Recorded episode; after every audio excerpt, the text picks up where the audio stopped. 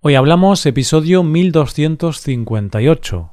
¿Por qué nos marcamos propósitos?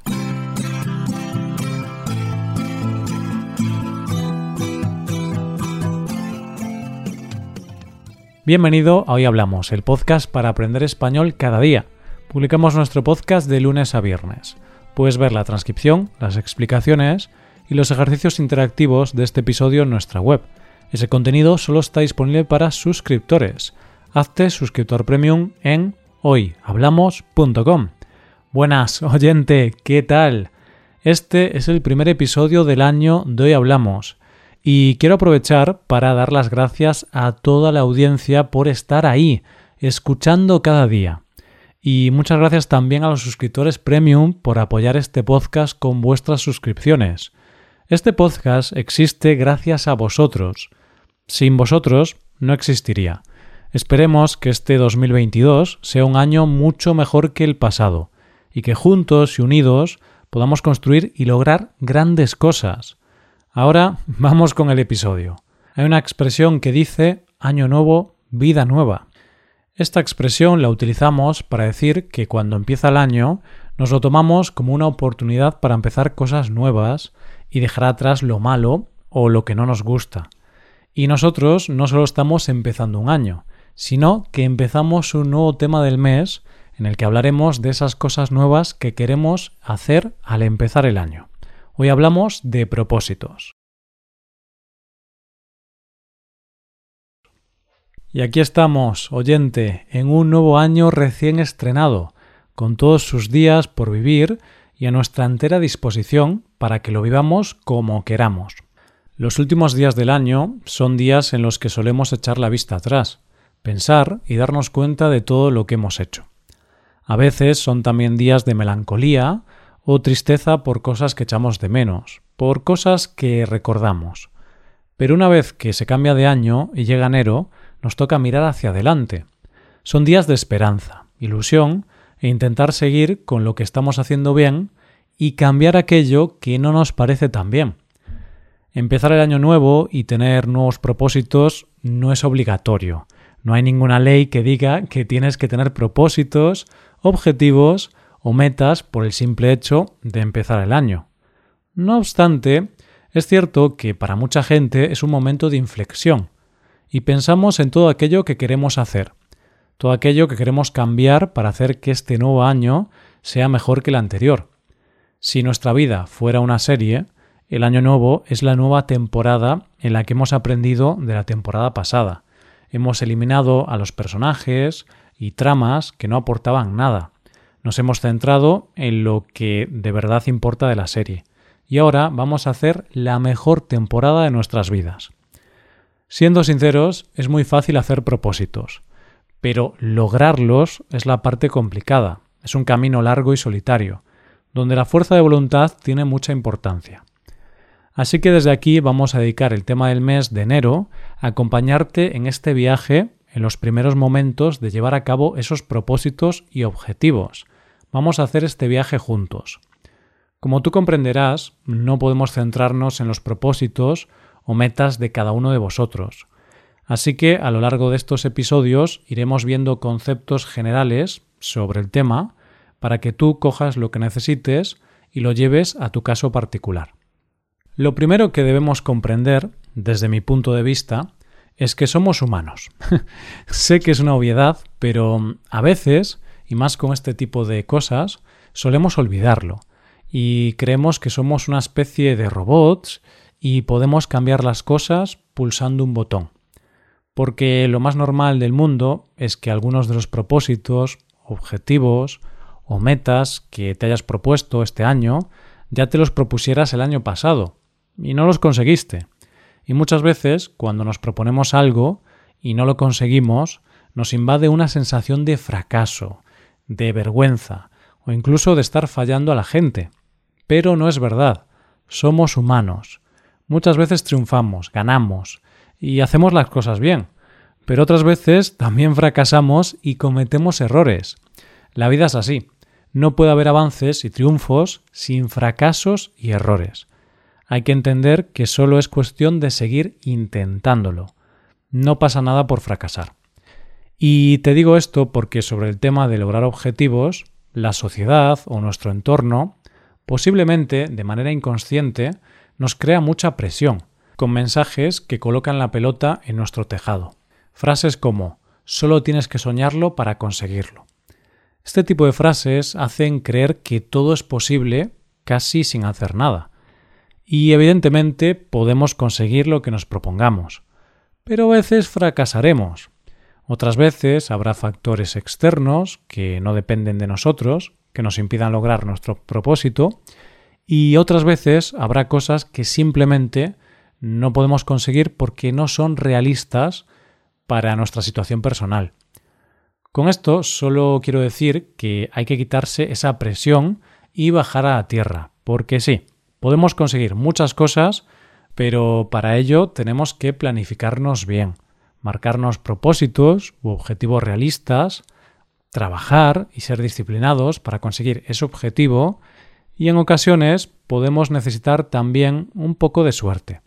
Por ejemplo, yo puedo ponerme de objetivo que este año, hoy hablamos, sea el podcast con más oyentes del mundo. Pero no sería un objetivo realista. Es imposible que lo consiga. Sin embargo, puedo ponerme como objetivo conseguir mil o dos mil oyentes más, y ese sí sería un objetivo realista y alcanzable. O tú puedes pensar que quieres ser el director de tu empresa, y como ya estás en un puesto alto, tienes posibilidades de conseguirlo. Es verdad, pero quizá para que tú consigas eso, otras personas tienen que tomar ciertas decisiones que no están en tu mano, que no dependen de ti. Por eso creo que a la hora de trabajar en nuestros propósitos tenemos que centrarnos en lo que depende de nosotros, no en lo que depende de factores externos. Una vez aclarado esto, hay algo que puede que te estés preguntando o que te hayas preguntado alguna vez. Pongamos el caso de que tu propósito de año nuevo es ir al gimnasio, y como es tu propósito de año nuevo, el primer lunes de enero te apuntas y vas durante dos días. Luego lo dejas. Ya no vuelves a ir al gimnasio, eso sí, sigues pagando la cuota. al año siguiente llega enero y una vez más tu propósito es ir al gimnasio y pasa lo mismo. Y entonces te preguntas, ¿por qué necesito tener un propósito de año nuevo? O puede que consiguieras tu propósito y llega el año nuevo y tienes necesidad de tener otro propósito. Y también te preguntas, ¿por qué? ¿Por qué necesito un propósito de año nuevo? Pues bien, vamos a intentar comprender por qué el ser humano necesita tener motivaciones en forma de propósitos para sobrevivir y ser feliz. Y no te lo voy a decir yo, te lo va a decir la psicóloga y coach Sara Gallisa Mestre que dijo esto en una entrevista. El ser humano necesita nuevos retos e ilusiones para dotar de sentido su vida. Queremos sentir que somos capaces de hacer cosas nuevas, y tanto Año Nuevo como septiembre son las épocas donde, de alguna manera, es como si se reiniciase el contador que nos permite hacer borrón y cuenta nueva. Y en este mismo punto incide la psicóloga Julia de Benito en otra entrevista. Es importante que las personas tengamos un propósito general en nuestras vidas, ya que se convierte en el motor que nos lleva a enfrentar retos y dificultades para alcanzarlos y mejorar nuestra calidad de vida. Necesitamos marcarnos metas e invertir gran parte de nuestra energía en alcanzarlas, ya que esto nos permite evaluar de una forma objetiva en qué punto de nuestra vida nos encontramos, qué cosas nos son importantes y cómo estamos en términos de autoconcepto y autoestima, dos elementos que determinan la forma en la que nos vemos a nosotros mismos e interpretamos nuestra realidad. Aquí se exponen dos conceptos que son autoconcepto y autoestima, que puede que sepas un poco más del segundo, la autoestima, pero que voy a explicar brevemente para que puedas entender el mensaje total de la afirmación de antes. El autoconcepto es el conjunto de atribuciones que cada uno de nosotros tiene sobre sí mismo.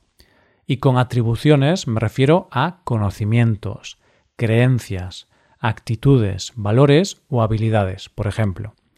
Y la autoestima es la valoración afectiva que hacemos de esas atribuciones y afecta a todas las áreas de nuestra vida, como puede ser lo físico, lo social, lo laboral, lo familiar o cualquier área.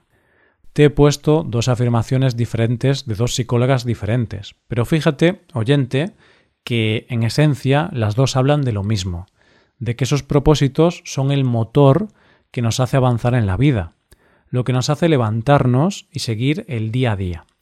Hacemos todo porque intentamos conseguir algo, porque si no, no tendríamos una razón para levantarnos.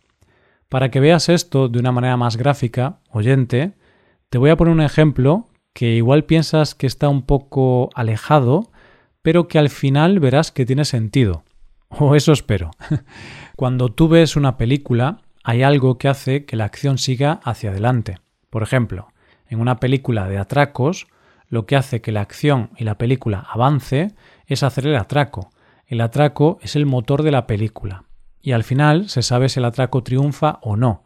Y ahí acaba la película.